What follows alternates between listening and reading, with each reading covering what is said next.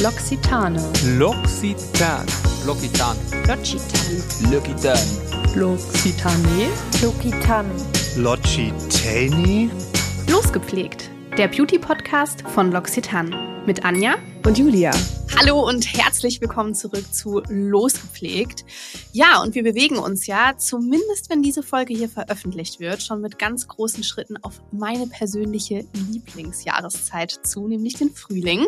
Und was mir da immer sofort einfällt, sind natürlich die Frühlingsgefühle und die Schmetterlinge im Bauch. Julia, wie ist das denn bei dir eigentlich? Wir sind ja jetzt auch schon über anderthalb Jahre ein Podcast-Ehepaar. Wusstest du auf den allerersten Blick, dass ich die perfekte Podcast-Partnerin für dich bin? Und hast du immer noch Kribbeln im Bauch, wenn du mit mir vor dem Mikro sitzt? Also natürlich habe ich immer noch Schmetterlinge im Bauch. ich meine, look at you, du bist meine perfekte Podcast-Partnerin. Oh, das kann ich nur zurückgeben. Ja, auf jeden Fall. Nein, Schmetterlinge sind da und ich stimme dir zu. Auf jeden Fall, wenn der Frühling da ist, dann kommen da hoffentlich noch ein paar mehr. dann flattert's noch mehr. Und ja, ich glaube, verliebt waren wir wahrscheinlich alle schon mal. Und dann kennst du vielleicht auch den Effekt, dass dieses ganz kribbelige Gefühl vom Anfang irgendwann so ein bisschen nachlässt. Aber was kommt eigentlich danach? Heißt es vielleicht sogar, dass ich nicht den oder die richtige Partnerin für mich gefunden habe, wenn die Funken nicht mehr so richtig sprühen? Und ist es vielleicht doch möglich, für immer verliebt zu bleiben? Das und vieles mehr klären wir mit unserer heutigen Gästin. Wir freuen uns heute sehr auf das Gespräch mit Ann-Marlene Henning. Du kennst sie vielleicht aus der ZDF-Serie Make Love. In der klärt sie Jugendliche auf und unterstützt auch Erwachsene bei einem selbstbestimmten und befreiten Umgang mit ihrer eigenen Sexualität. Und ja, Anna und ich denke, das ist definitiv etwas, das jeder von uns ein bisschen mehr in seinem Leben gebrauchen könnte. Und ja, Ann-Marlene ist studierte Psychologin und auch Sexualtherapeutin. Und ihr Wissen vermittelt sie nicht nur Paaren in ihrer eigenen Praxis, sondern sie ist auch mehrfache Autorin, Moderatorin und Podcasterin. In ihrem Ach komm, der Sex-Podcast, erklärt sie Fragen oder klärt Fragen zu sexueller Gesundheit, zu Themen wie Sextoys, Penisgröße oder toxische Beziehungen. Und ja, das alles auf eine sehr klare und wie wir finden gleichzeitig auch sehr liebevolle Art, dass auch jeder ja abgeholt wird und sich wohlfühlt, ohne sich, sagen wir, für diese sehr privaten Themen äh, zu schämen. Und ja, liebe Ann-Marlene, schön, dass du heute bei uns bist. Herzlich willkommen bei uns. Vielen Dank. Und ich sage gleich, es kribbelt total bei mir, weil ich nämlich Frühlingsallergien habe. Oh und ich sitze hier in Dänemark und fragte mich gestern, was blüht denn? Verdammt, hätte ich fast gesagt, jetzt schon. es ist die Haselnuss und das habe ich, seitdem ich sieben Jahre alt bin. Also bei mir ist das Kribbeln noch da. Also Leute, manchmal kribbeln die Schmetterlinge und manchmal auch die Haselnuss. Richtig. Das Kribbeln haben wir ganz vergessen. Genau. So, bevor wir jetzt so Ja, richtig aber das ist eine schöne Zeit. Also ich liebe das auch. Also Frühling ist einfach, ich habe es gerade überlegt, gestern, ist das, äh, ist das eigentlich meine Lieblingszeit, weil ich im Garten war und es ist meine Lieblingszeit, weil da alles aus der Erde poppt und man, ich weiß ja, ich habe einen wirklich wahnsinnig blühenden Garten, der blüht Wow, über den ganzen, also über Frühling, Sommer, Herbst und das ist so schön, wenn das wieder beginnt. Siehst du, das haben wir schon mal gemeinsam. Genau. So, bevor wir jetzt so richtig in unsere Folge und auch die vielen Themen starten wollen, die Anna und ich heute vorbereitet und mitgebracht haben, starten natürlich wie immer mit unserem Mhm. Beauty-Mythos, den wir dann später im Laufe der Folge aufklären. Und zwar heute, an Marlene, würden Anna und ich gerne wissen, ob es stimmt, dass wenn das Gefühl der Verliebtheit nicht mehr vorhanden ist, ob das ein sicheres Zeichen dafür ist, dass der Partner oder die Partnerin nicht der oder die richtige für uns ist. Und ja, was du davon hältst, was du dazu sagst, das klären wir später auf. Genau, wir müssen uns noch so ein bisschen gedulden im Laufe der Folge. Wir kommen auf jeden Fall darauf nochmal zurück. Ich wollte gerade eine ganz Hat schon andere Luft geben. ja. Folge zu Ende. Dreieinhalb. Minuten. Ups. Nein, nein, wir kommen nochmal darauf zurück, aber lass uns vielleicht so ein bisschen sanfter in das Thema einsteigen und erstmal klären, woraus bestehen sie denn jetzt eigentlich, die Schmetterlinge im Bauch, oder was genau passiert eigentlich in unserem Körper, wenn wir verliebt sind? Huha, ja. Das ist, also die, die kurze Antwort ist, das Mhm. Gehirn ist in einem Rauschzustand, den man tatsächlich, wenn man den fotografiert, also in die Röhre geht, in den Computertomographen, nicht unterscheiden kann von zum Beispiel Drogenkonsum. Oh, krass. Es Ach, ist, was.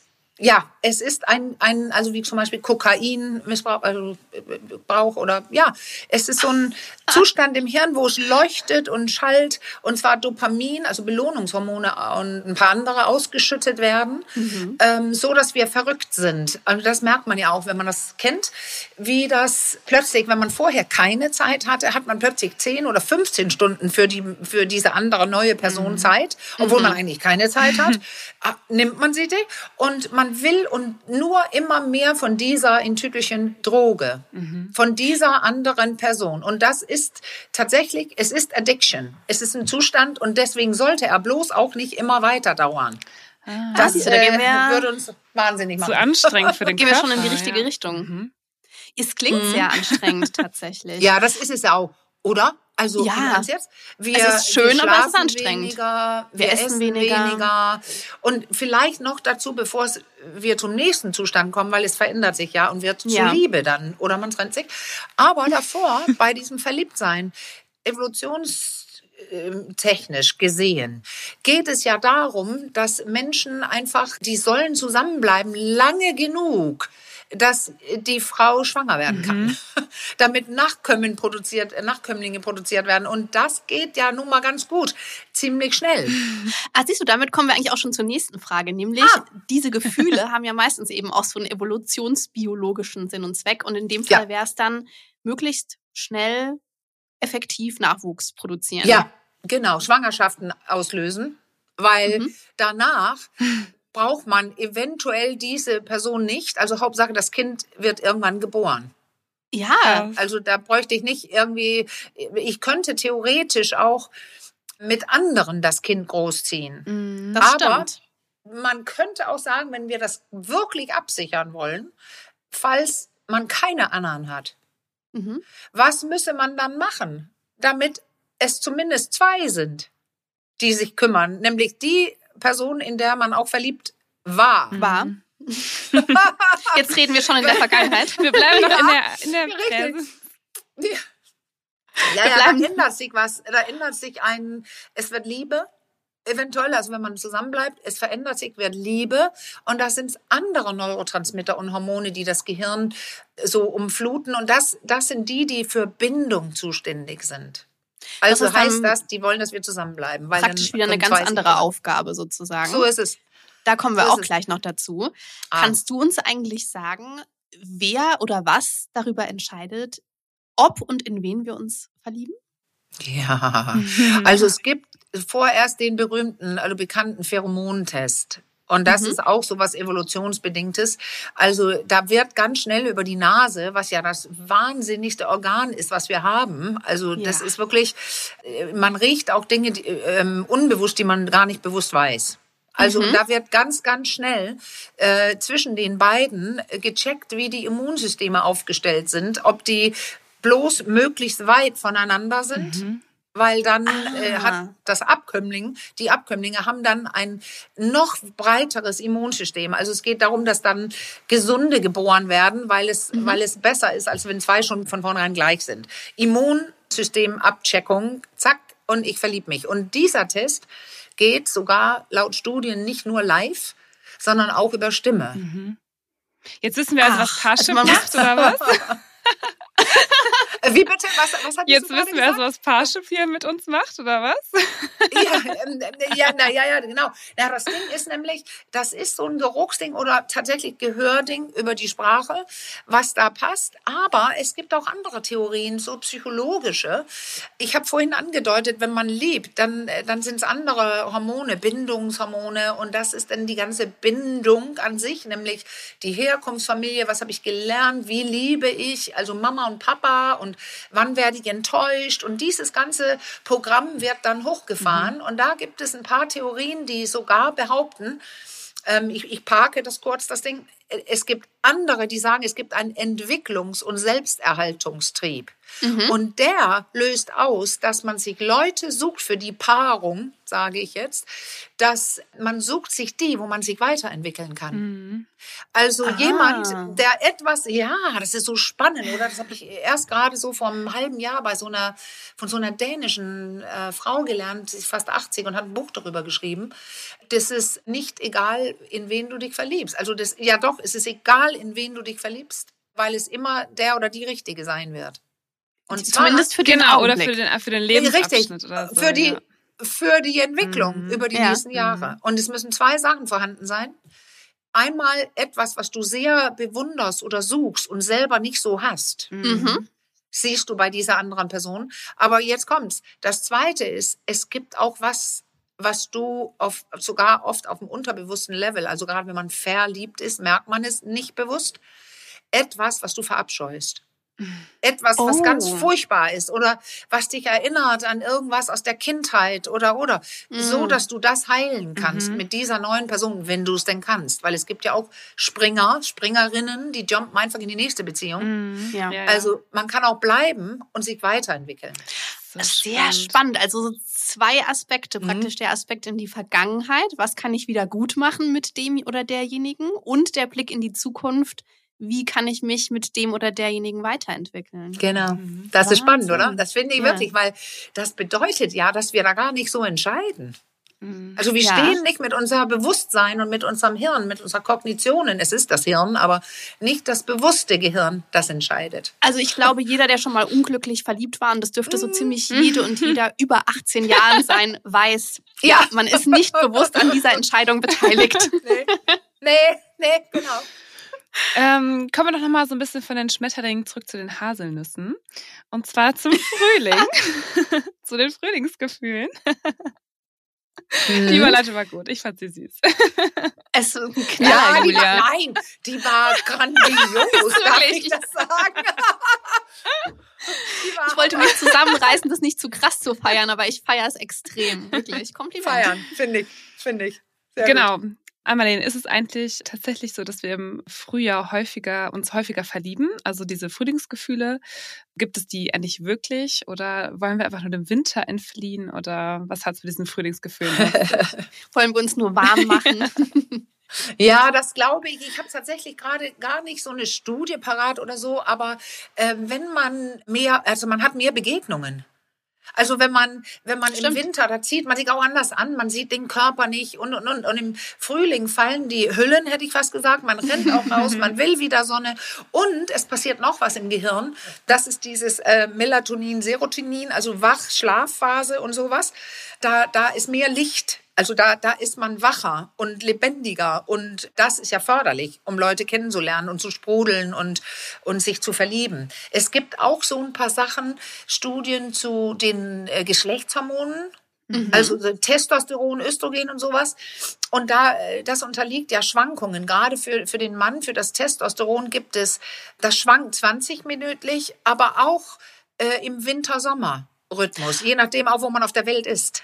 Das Ja. wollte ich vor kurzem sogar mal googeln, weil ich mir die Frage wirklich gestellt habe, ob die Libido im Winter nachlässt. Also bei, ich wahrscheinlich erzähle ich, ich rede mich schon wieder um Kopf und Kragen, ne? Aber Nein, also ich mag genau mich zum. Beispiel im Winter nicht gerne ausziehen, weil mir einfach kalt ist. Ja, das meine ich. Und dann bist du eingepackt. Das ist ähm, interessant, weil wenn du eingepackt bist, wenn du Wärmflasche machst, Decke vor, vor deinem Kamin sitzen oder irgendwas, das alles, das, das löst auch Dopamin, Oxytocin aus. Jetzt Also so das ist so ein- Kuschel.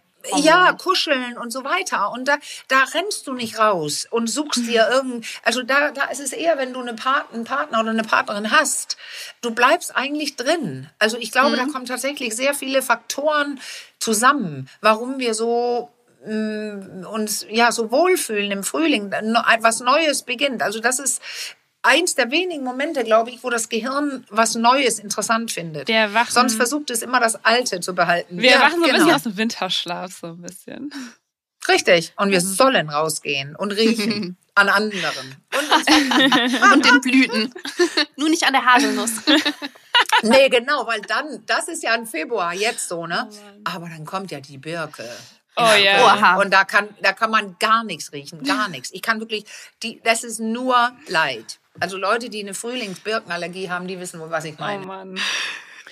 Was kommt jetzt eigentlich so nach dieser Verliebtheitsphase? Wie wirkt sich oder wie wirkt sich die allgemein auf die Beziehung aus im Nachhinein?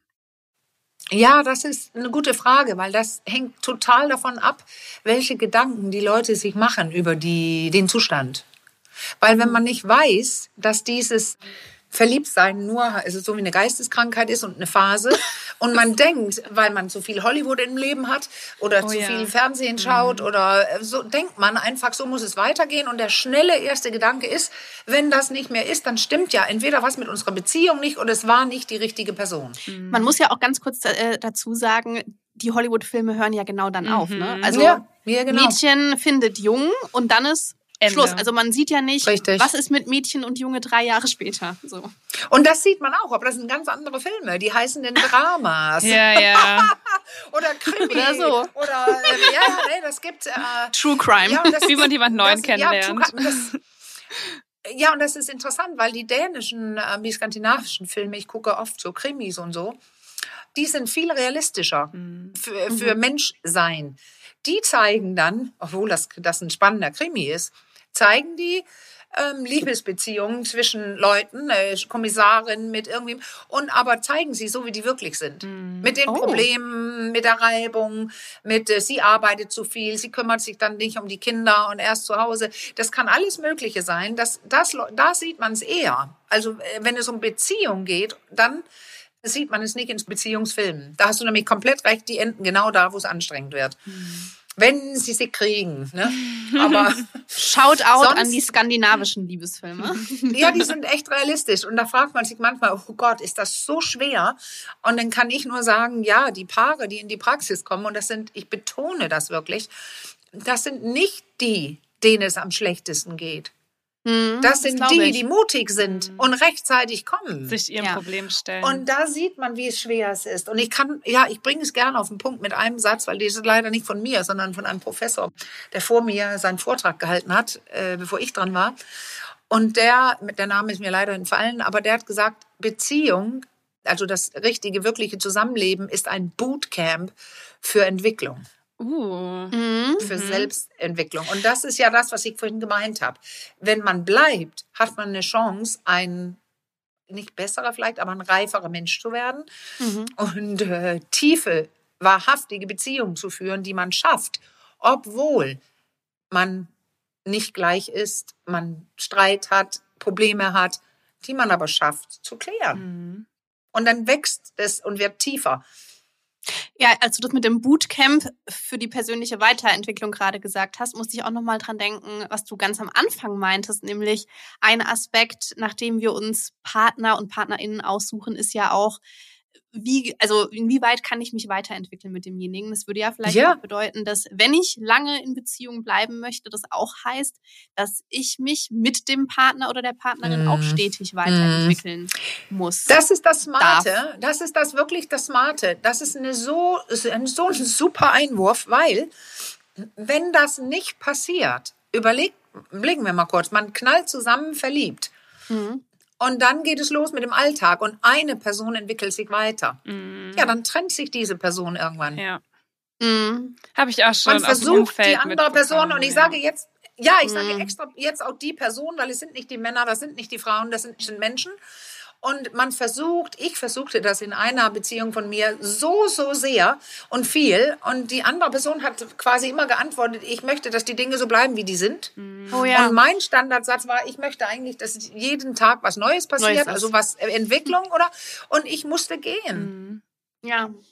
Ja. Und ähm, ja, das Traurige war bei dem Gespräch danach, dass die Person gesagt hat, ich habe sehr wohl mitbekommen, dass du ähm, versucht hast und ich weiß nicht, warum ich nicht darauf reagiert habe. Mhm. Ja. Mhm. Die Erkenntnis dann Ja. am Ende.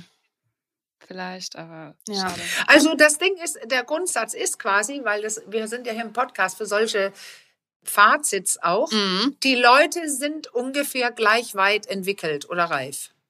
Mhm. Wenn die Unterschiede zu groß werden, trennt sich die reifere Person. Oder die andere, die wenig reifere, sage ich jetzt, weil sie sagt, das ist mir alles zu anstrengend viel. mit dir. So, Ist überfordernd. Also jedenfalls, es passt sonst einigermaßen, Mhm. weil sonst ansonsten bleiben die Leute nicht zusammen. Oder man entwickelt sich einfach verschiedene Richtungen, ne? Geht ja auch.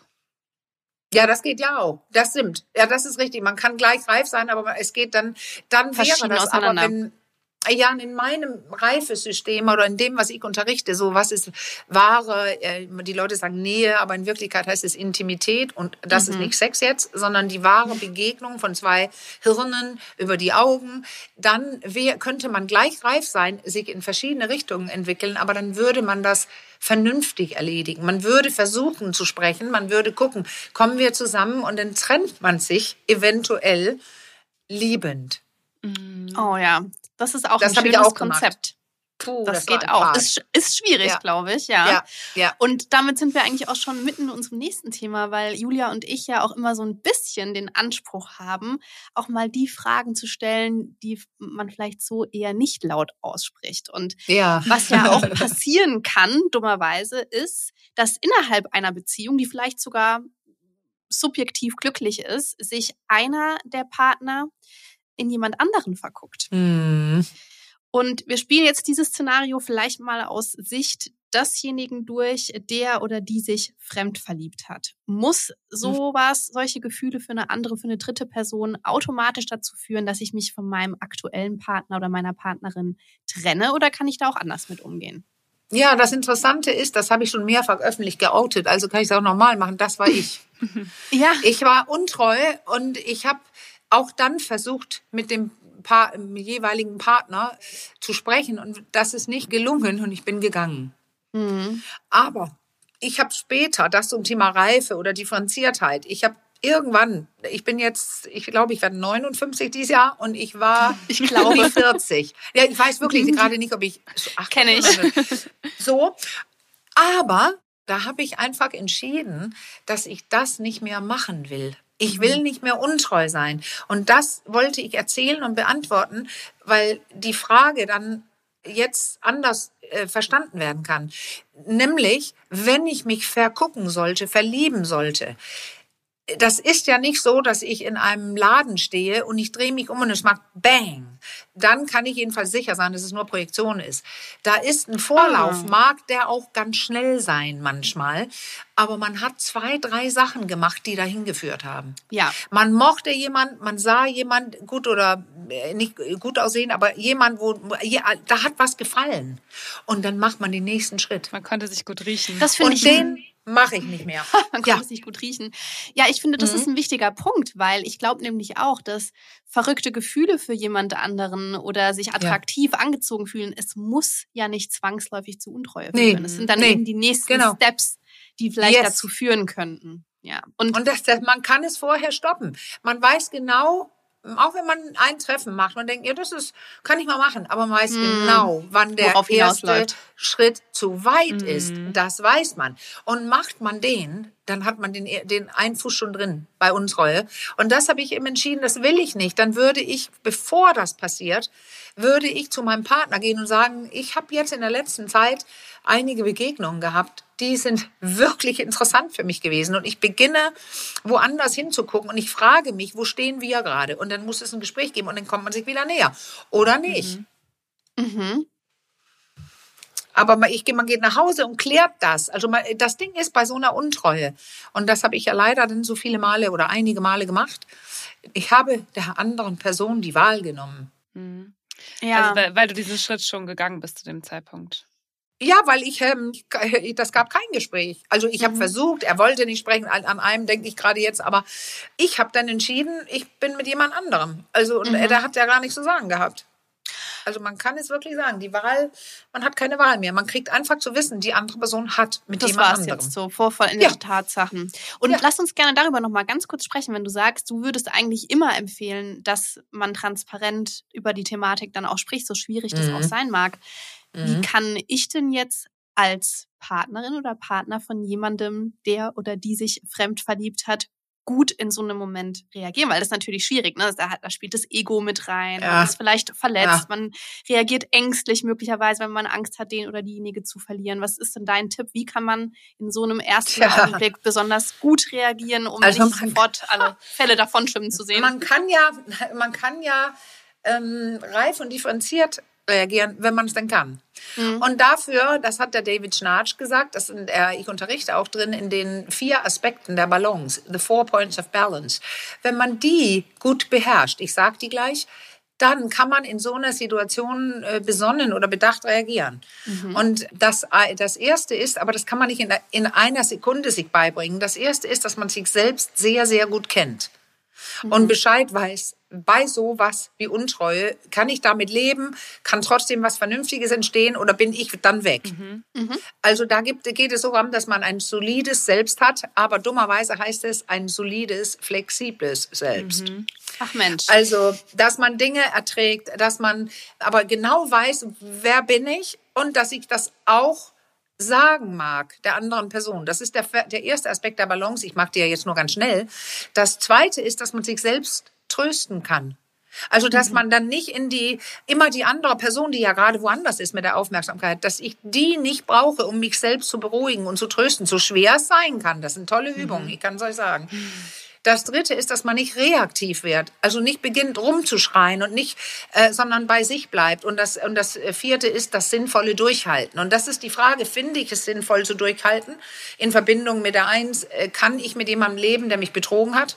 Mhm. Das muss man ja alles vorher können. Dann kann man mit Tränen, mit Trauer, mit Wut, mit allem umgehen, weil man sich im Griff hat und zentriert in der eigenen Mitte ist. So schlimm das Ganze ist. Vielleicht das Ganze erstmal für sich so ein bisschen reflektieren, um dann halt auch das Gespräch ja. mal zu führen, um auch vielleicht selber auch erstmal rauszufinden, was man eigentlich auch selber möchte. Ja, mhm. ja, ja, weil da geht es ja auch um solche Sachen. Plötzlich, gerade bei dem Thema, bin ich jemand, ich möchte es wirklich alles wissen dann habe mhm. ich das mhm. Gefühl, dass das Heimliche weggeht. Wenn ich höre, wo war das, wer ist das, wie oft habt ihr und so, dann so schlimm es auch ist, dann habe ich ein besseres Gefühl.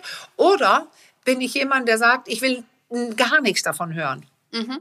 Also das, da gibt es so Sachen, wo das Hirn einfach schon Bilder bekommt, die man danach schlecht wegkriegt. Ja, los wird. Mhm. Ja. ja, das ist es. Weil wenn man schon von dem Hotel hört und da waren wir auch mal und dann hat man diese Bilder oh, und ja. zwar in dem unterbewussten Teil, also auch bewussten, aber verknüpft mit dem unterbewussten Anteil des Gehirns. Und die, die Teile, die vergessen nichts. Und die mhm. funktionieren sehr über Vorstellungen, Assoziationen, Bilder, Geschichten. Und genau die kriegt man hier. Wenn man hm. zu sehr nachfragt, muss man wirklich gut überlegen, ob man damit klarkommt. Mhm. Ja, also sich selbst einfach gut kennen, so wie du es am Anfang ja. gesagt hast. Ja. ja, genau. Aber das sind wirklich so vier Punkte, die man trainieren kann. Das ja. war jetzt sehr, sehr kurz. Ja, ich unterrichte ja äh, stundenlang darin normalerweise. Aber man, äh, vielleicht gibt es jetzt doch ein Gefühl dafür, dass wenn man das so ein bisschen übt und kann, dann, dann ist man einfach auch ein reiferer Mensch. Mhm. Es ist nicht so, dass egal welche Störung jetzt reinkommt, ob es Untreue ist, schwerer Krankheit oder irgendwas, das wirft einen nicht so aus dem aus dem Bann, ja. also wie, wie früher. Es, es hat tatsächlich sehr viel mit Reife und Lebenserfahrung und so zu tun. Lass uns an dieser Stelle doch vielleicht noch einmal zu unserem heutigen Mythos zurückkommen. Es ist vielleicht eigentlich eine ganz gute Stelle, da wir ja so ein bisschen über Verliebtsein und weitere Themen gesprochen haben. Ich rufe hier noch mal ganz kurz in, zurück in Erinnerungen.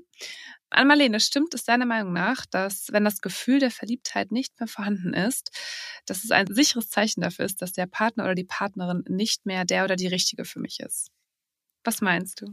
Ja, und jetzt kann ich ja Nein sagen. Vorher wären es zwei Sätze gewesen, jetzt ist es ein Wort. Nein, weil ich es ja alle schon erklärt habe. Das genau. Verliebtsein muss weggehen, weil sonst ja. wärst du tatsächlich durchgehend geisteskrank. Aber, ich mache ein Aber, dann wird es Liebe.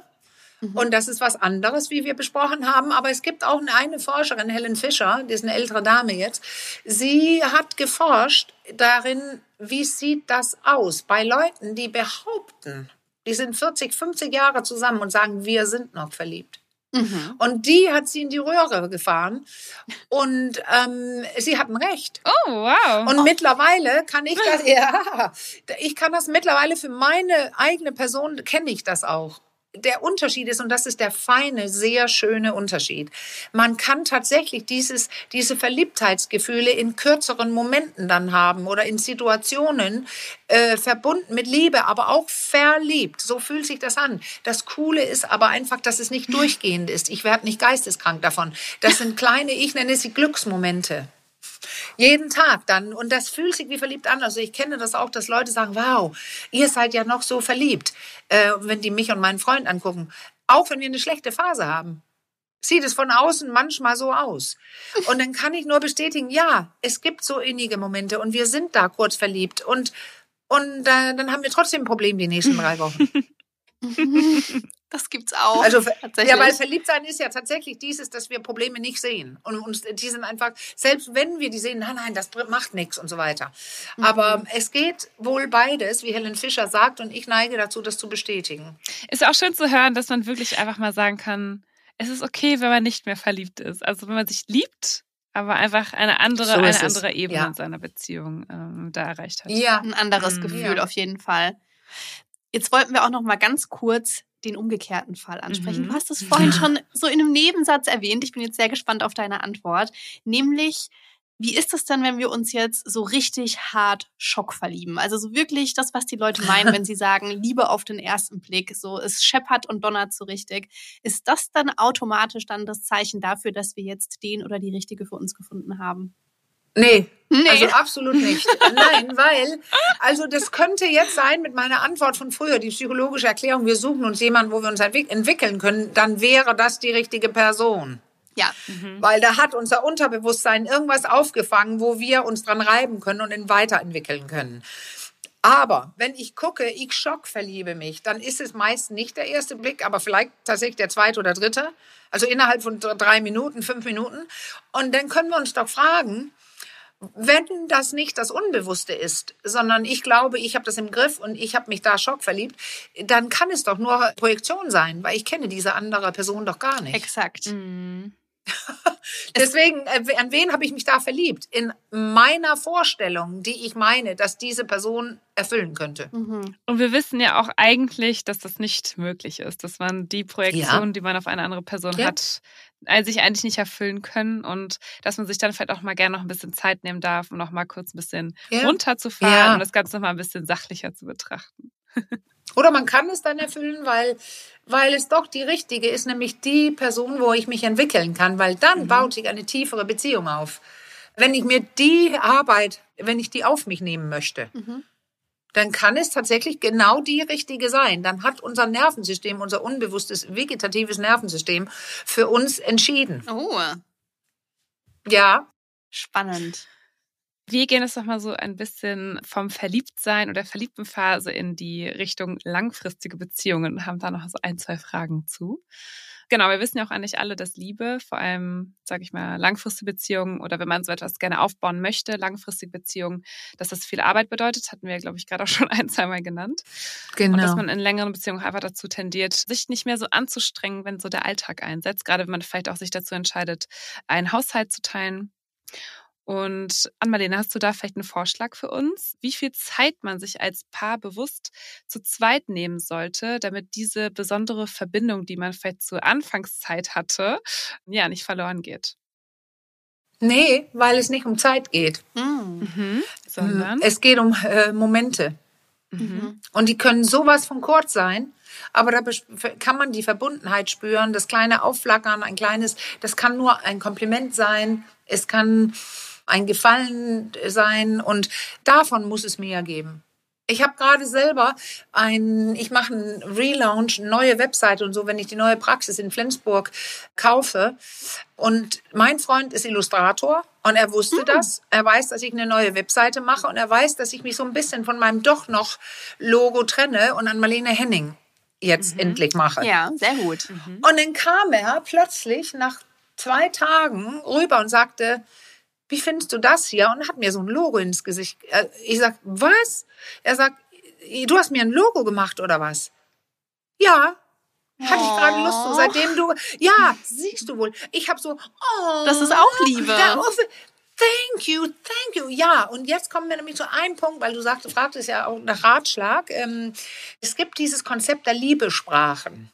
Mhm. Und also die heißen die fünf Sprachen der Liebe von Chapman. Und das hier ist eine. Also und genau die hat mein Freund auch. Acts of Äh, jemanden so ein Ge ja so richtig ein, äh, genau Acts, also eine ein Gefallen tun oder was Nettes mitbringen, so was Kleines und das war ja so einer. Äh, Und meine Liebesprache ist aber Berührung. Mhm. Und Ah, das okay. ist, äh, und die sind alle gut. Das, das sind so Geschenke oder, und eines ist eben Qualitätszeit verbringen Mhm. und äh, Komplimente. Also diese, ich stelle jetzt das Konzept nicht vor aus Zeitgründen, aber das sind, die sind eigentlich alle schön. Aber ich stelle fest, ich mache das tatsächlich so simpel es ist mit Paaren öfter. Und genau die, die immer sagen, ja, wir fassen uns nicht mehr an, die haben die Liebessprache Berührung. Und, und andere sagen, ja, wir, wir, wir machen nie wieder was zusammen. Äh, nie mehr was zusammen. Ja, das ist, sind oft die Paare, die Probleme haben und die, die unterschiedliche Sprachen sprechen. So, obwohl die schön sind, aber die messen das immer. Das, das heißt so, der Liebestank füllt sich erst mit der richtigen Sprache. Ja, so kann man eben auch schnell aneinander schön. vorbeireden. Also wenn ich zum Ja, Beispiel Umarmung brauche, um mich geliebt zu fühlen und mein Partner oder meine Partnerin aber sagt, ja, aber ich bringe doch jeden Tag den Müll für dich raus, dann musst du dich doch geliebt so fühlen. That's what I mean. Ja. Und du bräuchtest nur einmal so über die Backe gestreichelt. Genau. Oder über die Wange. Ja, genau. Und das, Backe das, ist auch okay. Ja, ja, aber, ja, richtig. Das kann man auch machen. Nee, aber das ist so, das ist in jedem Fall so eine, das ist so eine Ebene, die man dann haben kann. Und die kann ja, weil die Frage war ja auch, wie viel Zeit, die, da können es ja 30 am Tag von geben. Und ich gebe das manchmal als Hausaufgabe mit, dann muss ich runter auf fünf oder so. Die Leute sagen, what? Wie soll ich denn das schaffen an einem Abend? Und ich kann nur sagen, das schaffst du.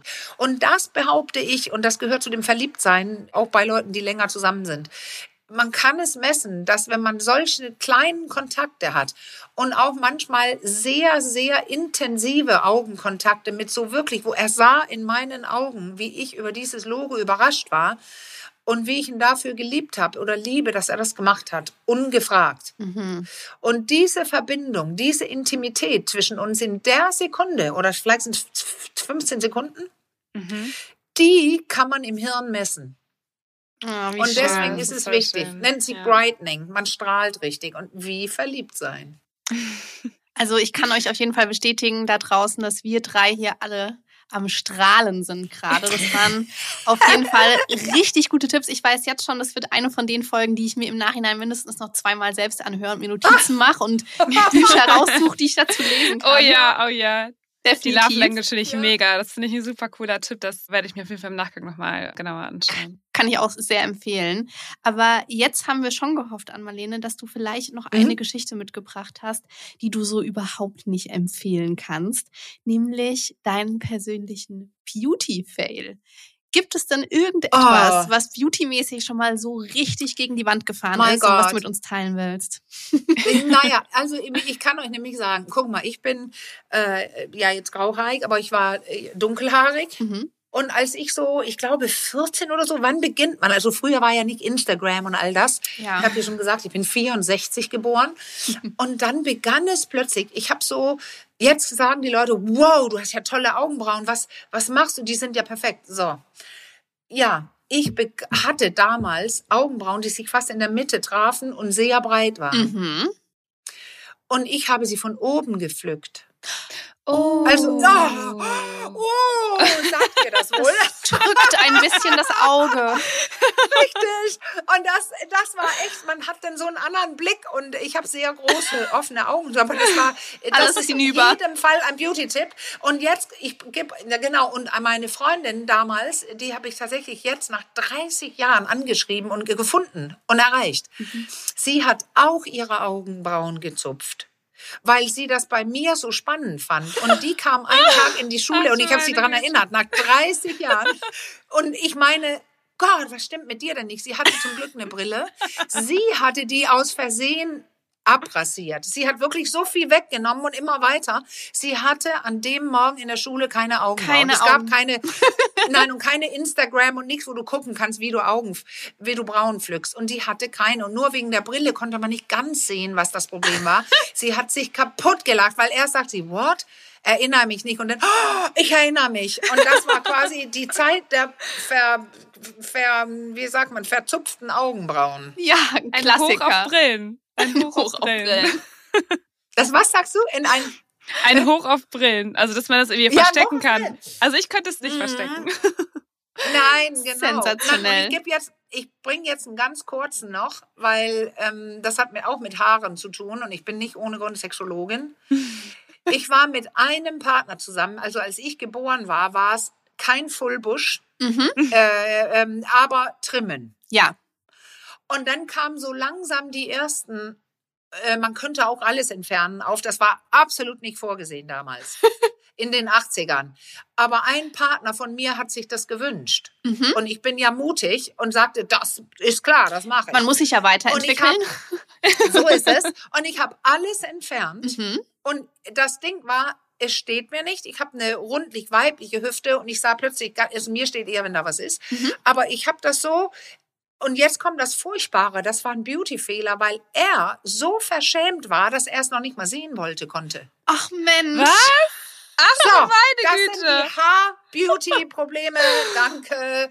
Das war's. Da ist er vor seinem eigenen Wunsch zurückgeschreckt, der Ärmste. Ja, ja, der hat es nicht gesehen. Und das muss man sich mal vorstellen. Nein. Wie lange dauert es, bis da wieder was gewachsen Ja, ist? alles Also, umsonst. Meine Güte. Ja, alles umsonst. Sehr es war süß. schlimm. Ich habe mich geschämt. Also wirklich. Und man friert ja auch, das muss man ja auch mal sagen.